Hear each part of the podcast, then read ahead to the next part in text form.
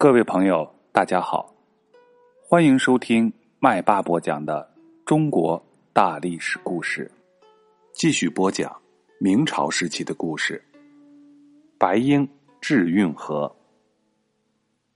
明成祖登基的第二年，把北平改为北京，并开始做迁都北京的准备，将京城北迁。明太祖在世的时候。其实就有这个打算，因为明朝初期最大的威胁是北方的元朝残余的势力，建都南京则是难以应付北元卷土重来的危险。现在明成祖当家做主了，他想到北京是自己的老巢，就决定在北京建都。永乐五年。公元一千四百零七年，他下令从全国各地征集大批的工匠和民工，开始修建北京城。北京的宫殿是仿照南京建造的，但是比南京的更加宏伟壮观。紫禁城外有皇城，皇城外有内城，耗费的人力和财力是难以计算的。工程历时十三年，一直到永乐十八年（公元一千四百二十年）这才完工。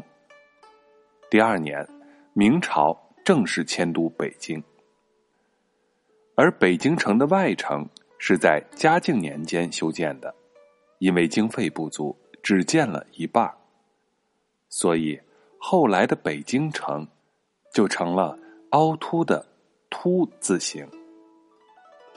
明朝迁都之后，北京成了政治和军事的中心。然而，经济的中心仍然在南方。为了满足日益增长的官俸、军饷和宫廷花费的需求，只好把南方的财物和粮食源源不断的运到北京来。因此，交通运输就成了迫切需要解决的问题。那时候。陆路运输全靠肩挑车拉，运输线长、时间久、耗费大。在明太祖的时候，沿用了元朝的办法，是从海路运输。可是海运的风险太大了，一来海船常被风浪掀翻，二来沿海时常有倭寇出没，倭寇就是日本海盗，船队也是很不安全。这样。靠海运供运辽东和北京的军需都是非常的困难，更不用说还要供给大批的官员和皇帝出巡时暂住地方的各项需要了。于是，南北大运河就成了连接北京和江南的经济命脉。当时，人们把大运河分为南河、中河、北河三个大段儿。在北河中，从徐州北的茶城到临清这一段叫做汇通河。元朝末年，汇通河有些地方已经淤塞了。洪武二十四年（公元一千三百九十一年），黄河在河南境内决口，大水漫过山东安山湖，东入大海，把北起临清、南到济宁这一段运河。淤成了平地。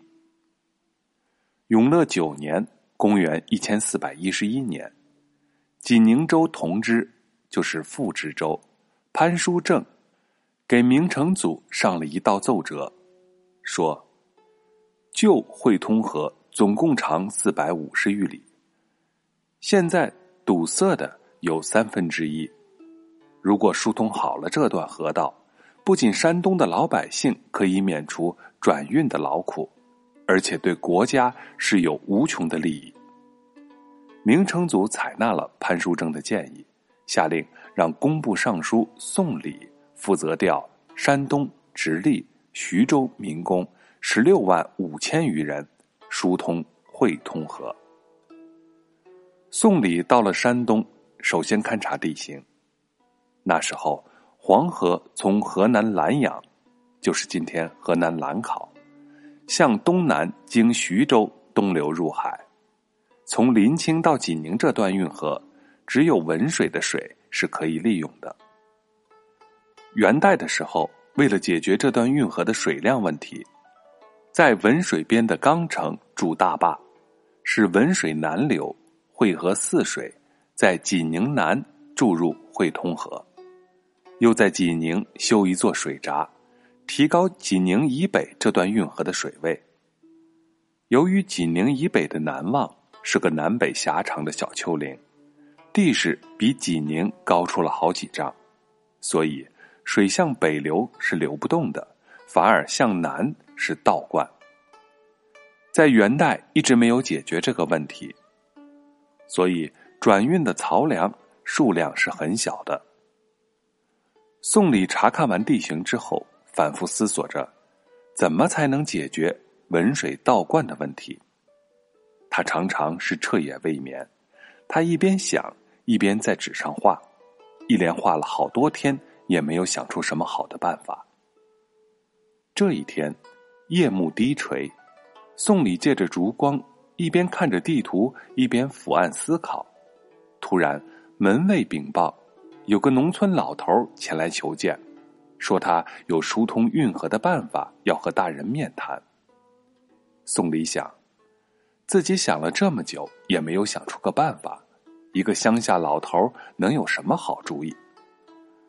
不过转念又一想，反正自己也想不出个头绪来，叫他进来聊聊天休息一下也是好的。老头进来了，宋礼瞟了他一眼，只见眼前这个老头年纪大约六十多岁，须眉皆白。身板硬朗，面色红润，双目炯炯有神，他的心中就不觉得有点肃然起敬。他就问道：“请问，您有什么事儿吗？”老头说：“小民本山野农夫，家住文水边的代村，姓白名英。见大人几天来查看文水。”像是在为了疏通运河的事情费心吧。宋礼一听这口气，觉得老人似乎是胸有成竹，就连忙让座，接着又问道：“老人家有何高见？”白英说：“小民和乡亲们为转运官粮备尝辛苦，都盼早日修通运河，因此在运送官粮的时候。”常常会留心观察各处的地势高低、河流的走向。从这一带看，就属南望的地势最高。如能修筑大坝，截住文水，把水引到南望来，那么沿运河分别向南北流去。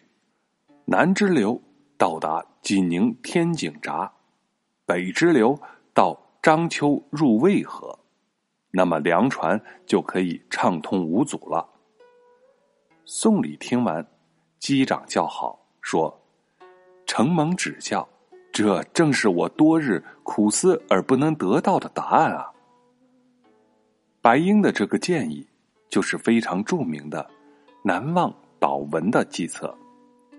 宋礼送走白英之后，连忙根据这个建议制定了疏通汇通河的计划。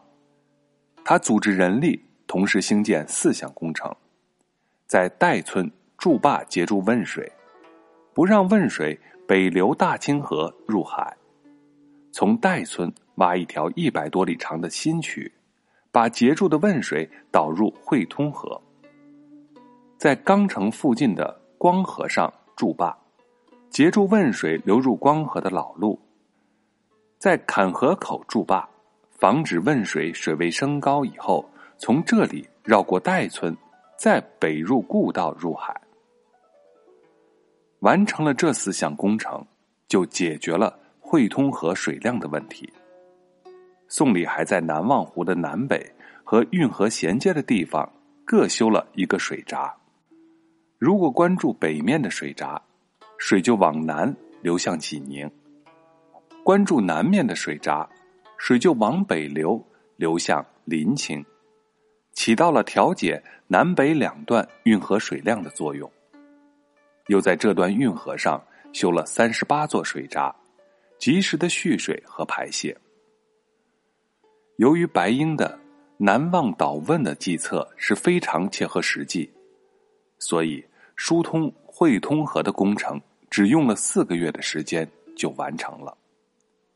大运河中最关键的也是最艰巨的一段，也算是顺利的通畅了。后来。朝廷又派平江伯陈宣治理了南河，使大运河全线畅通。大运河加强了明朝南北经济的交流，减轻了人民转运官粮的痛苦，在运河沿岸出现了一批工商业的城市，这就促进了明代社会经济的发展。当时有个姓张的人做了一首《两京水陆歌》。把运河沿途的风光和所经过的重要城镇以及船只往来的盛况，就描写的十分的详细。在歌中写道：“漕运循吏事专一，征帆秘密蔽天日。所经之处三十六，所历之城两月矣。共经水闸七十二。”约程三千七百里，这意思是说，漕运专门负责江南向北方运输粮食、货物，船帆都是密密麻麻，把太阳都遮住了。一艘船接着一艘船紧紧的相连，船楼里不时的传出动听的音乐和歌声。由南到北，乘船顺运河走一趟，沿途要经过三十六个城镇。需要两个月的时间，过七十二个水闸，全程大约计三千七百里。大运河修通之后，宋理和陈宣都受到明成祖的褒奖和封赏，而在疏通汇通河的过程中，真正起到关键作用的是白英老人，他表现出了当时的劳动人民高度的聪明才智。在这项工程中做出了历史性的建议，不过，因为他只是一个农民，所以不仅没有得到奖励，就连史书上对他也只有寥寥数语的记载。今天我们把这段故事翻出来给大家推讲，也是想恢复这位农民水利专家应有的历史地位。好了，本节的故事。就介绍到这里，在下一节故事，麦霸要给大家分享三宝太监下西洋。